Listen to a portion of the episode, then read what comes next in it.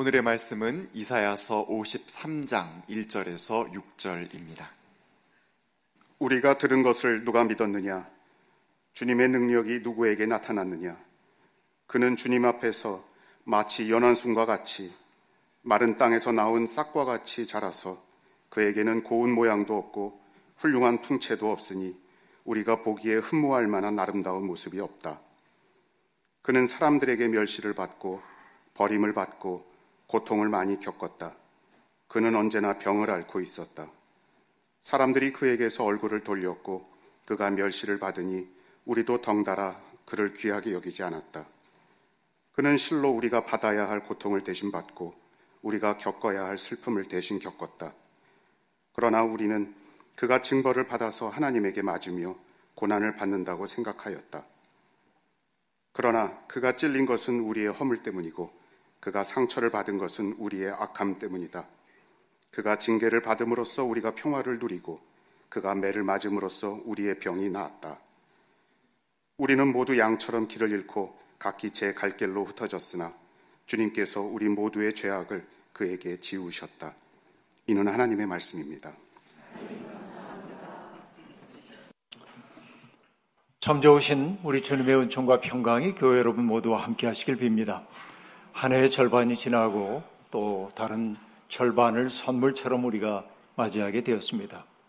시간을 타고 살다 보니 우리의 삶의 여러 가지 무늬들이 새겨지게 되었습니다. 기쁠 때도 있고 슬플 때도 있었습니다. 강할 때도 있었고 연약할 때도 있었습니다. 빛 가운데로 걸을 때도 있지만 어둠 속에 유폐된 것 같은 때도 있었습니다. 희망적인 조짐이 넘칠 때도 있었지만 절망의 조짐이 넘칠 때도 있었습니다. 분주할 때도 있었고 한가할 때도 있었습니다. 이 모든 인생의 계기들이 모여 우리의 삶을 구성하고 있는 것 같습니다. 그렇게 우리는 더욱더 우리가 직면하고 있는 모든 삶의 계기들을 모아 주님 앞에 바칩니다.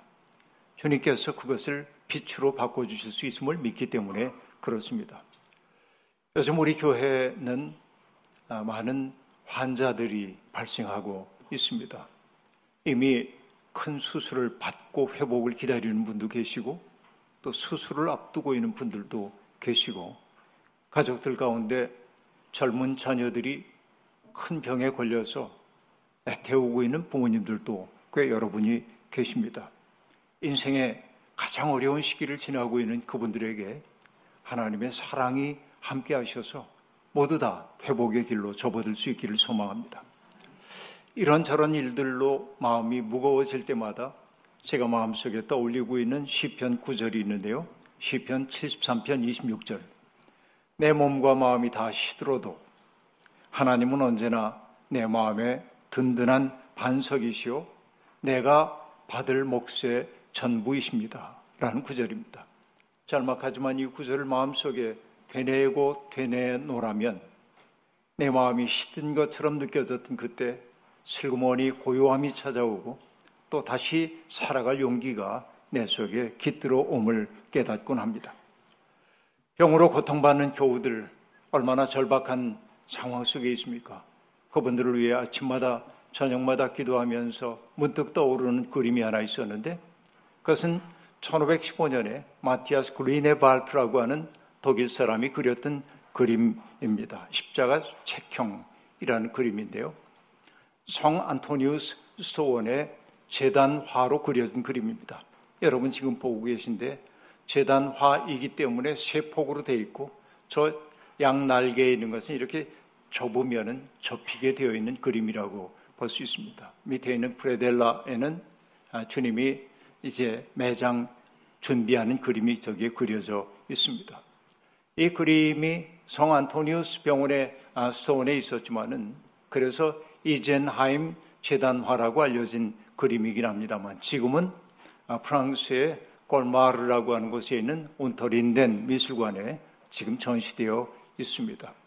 꽤 여러 해 전 저는 저 그림 한 점을 보기 위해서 프라이부르크로 가가지고 또 골마까지 가가지고 저 그림을 오랫동안 보고 돌아온 적이 있습니다. 재단화는 십자가에 달리신 그리스도를 중심에 놓고 있습니다. 르네상스 시대의 그림들 보신 분들은 알지만은 대개는 조화와 균형미를 추구하고 있고 또 어떤 성스러운 존재들의 아름다움을 드러내는 게 르네상스 시대의 그림이지만은 이 그림 속에 있는 그리스도의 모습 속에는 조화도 균형도 없고 또 성스러움도 느껴지지 않는 고통 그 자체만이 느껴지고 있습니다. 그런 의미에서 충격적입니다. 주님의 몸은 고통으로 일그러져 있고 그리고 갈비뼈가 다 드러나 있습니다. 그 얼굴은 얼마나 고통스러운지 성스럽기보다는 정말 일그러진 저런 모습으로 우리 앞에 모습을 드러내고 있습니다. 옆구리의 상처에서는 피가 솟아나고 있고요. 그리고 피부는 이미 상처투성이입니다. 상처투성인 그 피부가 이미 죽음의 징조인 녹색으로 점점 변해가고 있음을 알 수 있습니다. 경직된 손과 발, 그것은 주님이 겪고 계신 고통의 깊이를 여실히 보여주고 있습니다. 그린의 발트는 왜 도대체 이런 그림을 그렸을까요? 성 안토니우스 스토어는 그 당시에 맥각병이라고 하는 병에 시달리고 있던 사람들을 수용해서 그들에게 쉼터를 제공해주고 치유해주는 곳으로 유명했습니다.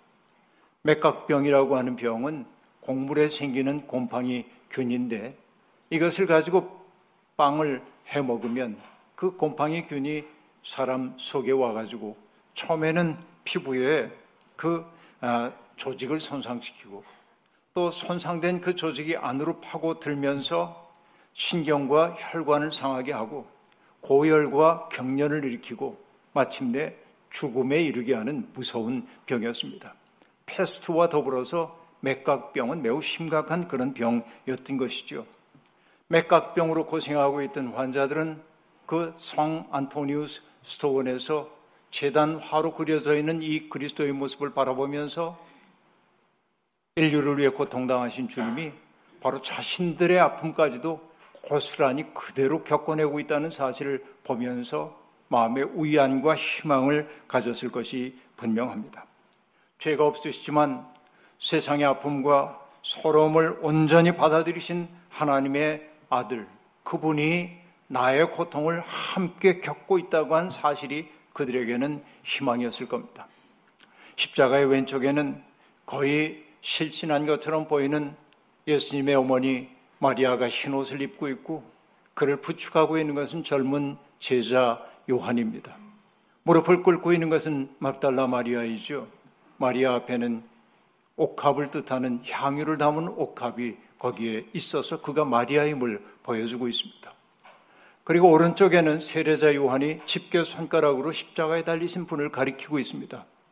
세례 요한의 얼굴과 집게 손가락 사이에 있는 저 라틴어는 그는 흥하여야겠고 나는 쇠하여야 하리라 라는 요한복음의 말씀이 기록되어 있습니다.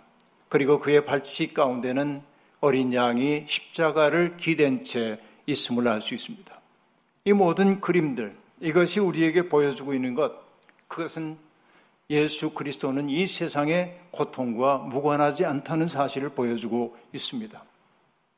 바로 이 그림이 그려지게 된 가장 중요한 모티브가 된 것은 오늘 읽었던 이사야 53장이라고 얘기할 수 있겠습니다. 이사야 53장은 성서에서 흔히 우리가 고난받는 종의 노래라고 알고 있는 그 노래 가운데 마지막 노래의 일부분입니다. 이렇게 시작되고 있죠. 오늘 본문은 우리가 들은 것을 누가 믿었느냐라고 말합니다. 수사 의문문으로 시작되고 있는 문장임을 알 수 있습니다. 수사 의문문을 굳이 쓰고 있는 까닭은 무엇입니까? 이제부터 하려고 하는 이야기가 많은 사람들이 이성적으로 합리적으로 이해하기 어려운 일임을 암시하기 위한 것이라고 볼 수 있겠습니다. 우리가 들은 것을 누가 믿었느냐? 우리는 누구일까요? 사람들은 얘기합니다. 바벨론의 포로로 잡혀가서 고생하고 있었던 이스라엘 백성을 가리킨다는 사람도 있고 이스라엘 백성들 가운데 특별히 사제 계급들을 지칭한다고 말하는 사람도 있습니다. 이것은 정설이 없습니다. 그렇게들 이야기를 하고 있는 것이죠. 어쨌든 이후에 등장하고 있는 이야기는 누구에게나 낯선 이야기일 것임을 이 수사 의문문이 암시하고 있음을 볼 수 있습니다. 이어지는 9절, 주님의 능력이 누구에게 나타나느냐라는 구절이 등장하고 있죠. 여기에 주님의 능력이라고 번역되어 있는 이 단어는 히브리어로 보자고 한다면 주님의 팔이 누구에게 나타나느냐라는 말입니다. 여러분, 성경을 읽다 보면 주님의 펴신 팔 혹은 주님의 의로운 오른손, 이런 표현을 자주 보게 될 텐데, 바로 그것이 불가능을 가능하게 하는 하나님의 능력을 나타내기 위해 구상적 언어로 표현된 것임을 우리가 알 수 있을 겁니다. 주님의 손, 우린 이 손을 기다립니다.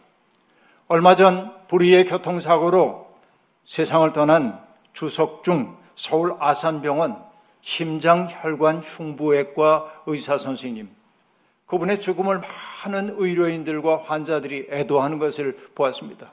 그는 정말 아주 소중한 의사였기 때문에 그렇습니다. 그분의 장례식 날 가족들이 그 장례식장에서 그 고인의 수첩에 적혀 있었던 기도문 하나를 사람들에게 소개해 줬습니다. 그 기도문은 영어로 적혀 있었는데 번역하자면 이런 내용입니다. 치유의 과정 중에 제가 할 수 있는 일이 도대체 무엇이겠습니까? 저는 아무것도 할 수 없습니다. 다만 모든 것은 하나님의 손에 달려 있습니다. 그렇게 말하고 있습니다. It is all in God's hand. 그렇게 말합니다. 하나님의 손에 달려 있습니다. 라고 말합니다. 바로 이것이 성서적 표현임을 우리가 알고 있습니다. 신실한 신자였던 그 주교수는 환자들을 수술하는 것은 자기이지만 치유하는 능력은 하나님이라고 하는 사실을 겸허하게 인정하고 있습니다. 고난받는 종의 노래에서 주님의 그 강력한 팔은 그라고 지칭되고 있는 일을 통해 나타났습니다. 그런데 그는 어떤 모습으로 우리 앞에 있습니까? 오늘 본문이 얘기합니다. 그는 주님 앞에서 마치 연한 순과 같이 마른 땅에서 나온 싹과 같이 자라서 그에게는 고운 모양도 없고 훌륭한 풍채도 없으니 우리가 보기에 흠모할 만한 아름다운 것이 없도다 라고 말합니다. 하나님의 손이 나타나는 존재라고 한다면 정말 아름다워야 할 텐데, 고와야 할 텐데, 풍채가 훌륭해야 할 텐데, 아름다운 모습이어야 할 텐데, 그런 것들이 없다고 얘기하고 있습니다. 연한 순, 마른 땅에서 싹 터나온 그 싹은 언제든지 시들 수 있습니다. 뜨거운 햇볕에 뿌리가 얕기 때문에 타버릴 수도 있고, 농부의 손에 의해서 이것은 결실하지 못할 거라고 뽑힐 수 있는 상황 속에 있는 것입니다. 아무리 봐도 좋은 결실 맺을 것 같지 않은 것이 바로 그입니다. 그리고 여러분, 그가 얼마나 볼품없는 존재인지를 나타내기 위해 성경은 없고 없고 없다라고 세 번씩이나 없다는 표현을 연속해 사용합니다. 고운 모양도 없고 훌륭한 풍채도 없고 흠모할 만한 아름다움도 없습니다. 부재입니다. 뭔가가 없다는 것입니다. 남들 눈에 띌 만한 것, 남들이 좋아할 만한 것, 그에게 아무것도 없다는 겁니다. 그렇기에 그는 마치 비존재와 같은 존재인 거예요. 마치 없는 사람과 같은 거예요. 없애버려도 괜찮은 사람처럼 느끼는 겁니다. 그래서 그는 언제나 천대받고 학대당하고 무시당하는 것을 운명처럼 여기며 살아야 할 사람처럼 보이는 겁니다. 그렇죠. 그런 이들에게 세상이 안겨주는 것은 대개 그러한 것입니다. 3절이 그래서 말합니다.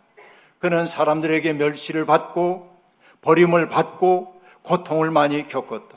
그는 언제나 병을 앓고 있었다. 그에게 없는 것 세 가지를 얘기했는데 그가 겪는 것 세 가지를 얘기하고 있습니다.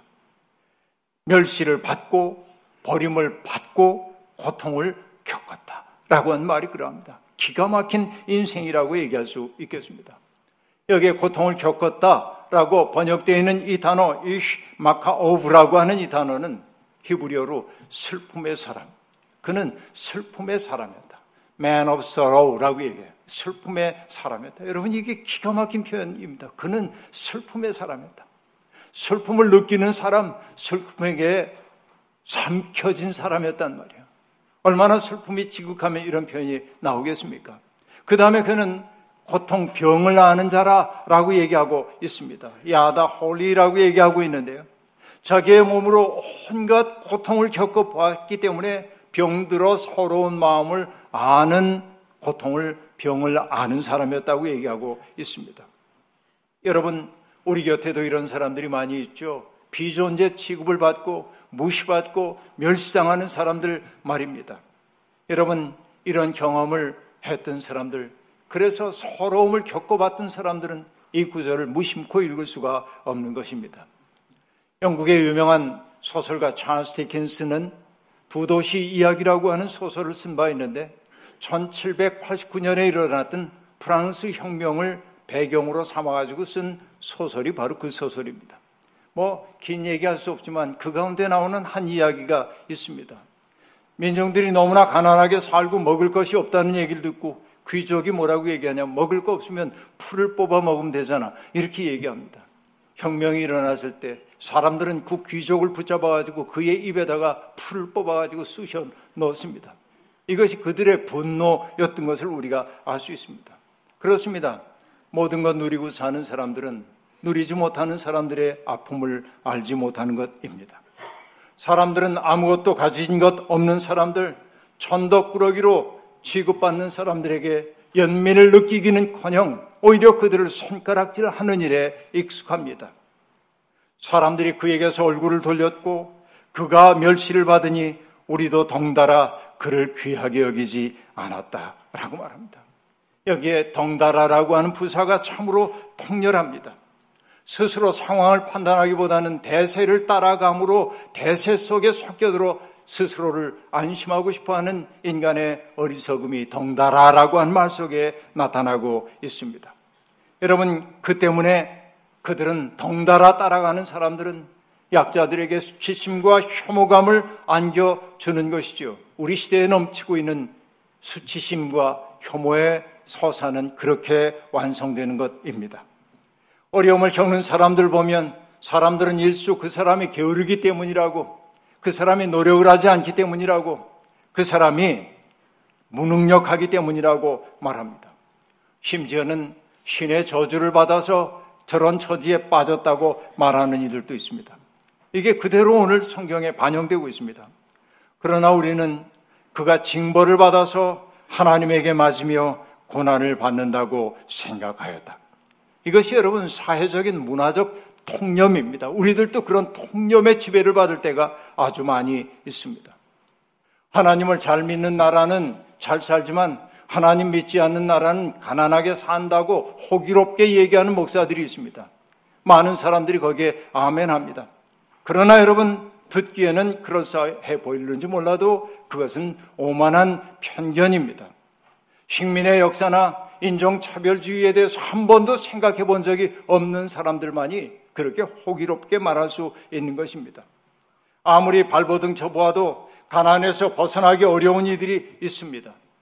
흑수저니 금수저니 하는 말이 여러분 괜히 있는 말들이 아닙니다. 세상은 이미 기울어진 운동장이기 때문에 그렇습니다. 우리 줄다리기를 해봤죠.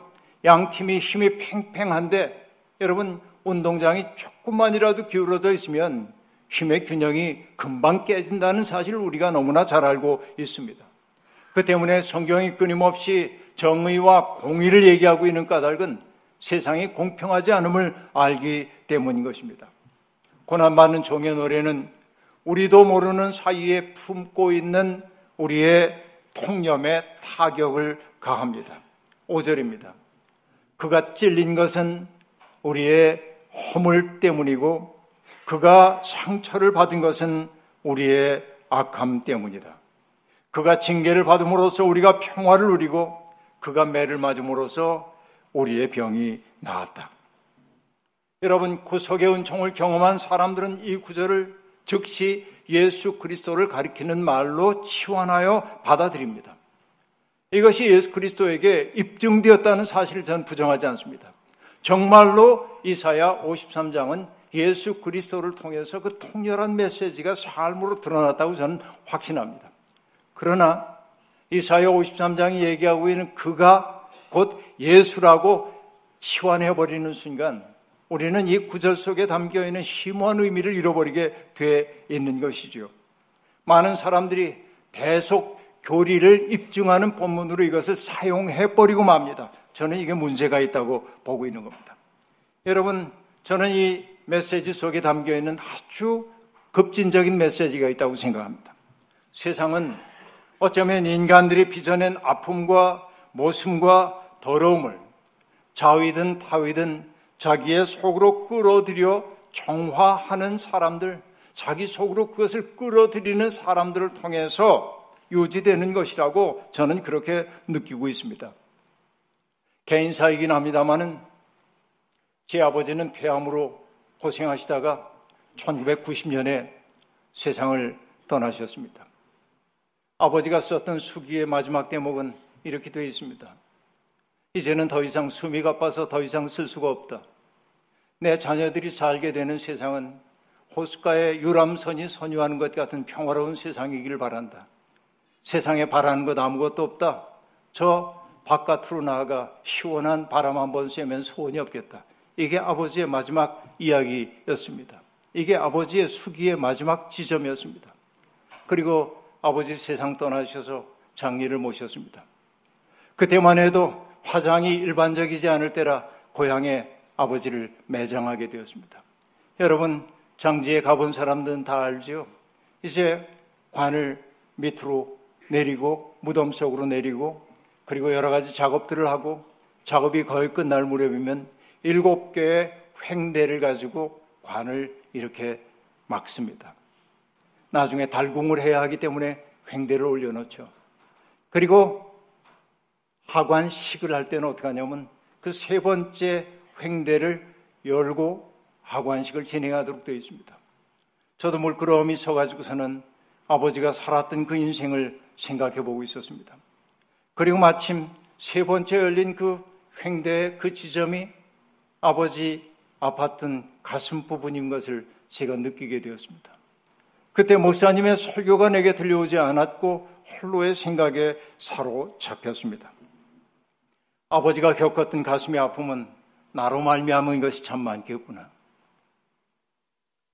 내가 무심코 했던 말, 내가 무심코 했던 행동, 이것이 아버지의 가슴 속에 병이 됐겠구나.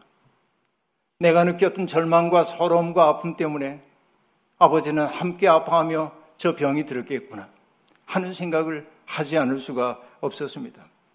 내가 견뎌야 했던 고통과 절망을 아버지는 당신의 가슴으로 함께 아르셨던 것이죠. 이것은 개인적인 고백입니다만 따지고 보면 우리는 누군가가 내 속에 있는 서름과 아픔을 받아들였기 때문에 오늘 살고 있는 건 아닌가 고백할 수밖에 없는 거예요. 이게 개인의 경우에도 그럽니다. 제가 인생은 덕분이라고 얘기하는 것은 바로 그 때문입니다. 내가 잘나서 여기까지 아니요. 누군가가 내 대신 고통받고 나의 서름과 아픔을 감당했기 때문에 내가 여기에 있는 거죠. 역사도 똑같습니다. 예언자들을 살펴보십시오. 앞장섰던 사람들을 보십시오. 하나님의 말씀을 전하다가 좋은 세상 만들기 위해 애쓰다가 고난받고 조롱당하고 수치를 당하고 죽임까지 당했습니다. 그들 덕분에 역사는 조금은 맑아졌던 것이죠. 메시지 성경은 5절 하반절을 이렇게 번역합니다. 그가 벌을 받아들였으므로 우리가 온전해졌고 그가 입은 상처를 통해 우리가 치유를 받았다. 여러분, 묵묵히 고난을 자기의 것으로 받아들이고 다른 이들을 위해 자기를 희생한 사람을 통해 세상은 조금씩 맑아집니다. 내가 가지고 있는 고통을 누군가에게 전가하는 사람들 말고 그의 고통까지 내가 짊어지려고 하는 사람들, 내 가슴 무너지는 것 같은데 그래도 그걸 품어안고 정화하려는 사람들을 통해 역사는 발전했다 하는 얘기죠. 한마디로 얘기할 수 있어요. 고생하는 이들이 있어 우리가 있습니다. 고생하는 이들이 있어 우리가 있는 거예요. 오늘 우리가 누리고 있는 모든 것들은 누군가의 희생과 고생 덕분입니다. 여러분, 새벽에 이슬이 내린 논두렁을 걸어보신 적이 있는지요? 이런 새벽 논두렁길 걷다 보면 이슬 때문에 바짓가랑이가 다 젖게 마련입니다. 그러나 내가 걷기 전에 누군가가 먼저 그 길을 걸어갔다면 내 바짓가랑이는 젖지 않지요. 여러분, 길을 걸어가면서 이슬을 떠는 막대기를 그리고 먼저 이슬 밭을 걸어간 사람을 일컫는 우리말이 이슬떨이입니다. 이슬떨이가 된 사람 덕분에 우리는 바지를 적시지 않고 길을 걸어갈 수 있는 것입니다. 바로 이런 이슬떨이들이야말로 세상에 하나님 나라를 모셔오는 사람들입니다. 이 사실을 알아야 합니다. 오늘 6절이 얘기합니다. 우리는 모두 양 같아서 길을 잃고 각기 제 길로 흩어졌으나 주님께서 우리 모두의 죄악을 그에게 지우셨다. 우리는 다 양 같아서, 여러분, 양이 길을 잃는 까닭은 무엇일까요? 뭔가 먹이를 찾는데 정신이 팔렸기 때문일 겁니다. 주님의 말씀대로 얘기하자면 무엇을 먹을까 입을까 마실까에 마음 썼기 때문일 겁니다. 그런데 여러분, 무엇을 먹을까 입을까 마실까라고 하는 이것을 다른 말로 얘기하면 뭐예요? 욕망이죠. 욕망은 어떠합니까? 자기를 세상의 중심에 놓으려고 하는 마음입니다. 욕망은 결핍을 전제로 합니다. 결핍되었기 때문에 채워져야 돼. 내 그릇 채워지기 전에는 다른 사람의 처지가 눈에 들어오지 않아요. 욕망에 사로잡힌 사람은 그렇기 때문에 이웃이 없는 거예요. 이것이 인생의 비밀이기도 합니다. 내 욕망이 채워지지 않을 때 우리가 일수하는 것은 무엇입니까? 누구누구 때문에 라고 얘기하면 누군가를 탓하기 시작합니다. 욕망이 지배하는 곳에서 평화가 없는 것은 그 때문입니다. 욕망은 우리를 갈라놓기 때문에 그러합니다. 주님은 우리에게 보여줍니다. 욕망의 길 말고 다른 길, 세상의 모순과 어지러움을 내 속으로 받아들이는 그 삶이 평화를 만든다고 말입니다. 평화는 다른 이들을 위해 자기가 누릴 수 있는 것을 잠시 내려놓을 수 있는 사람들을 통해 이 땅에 유입되는 겁니다.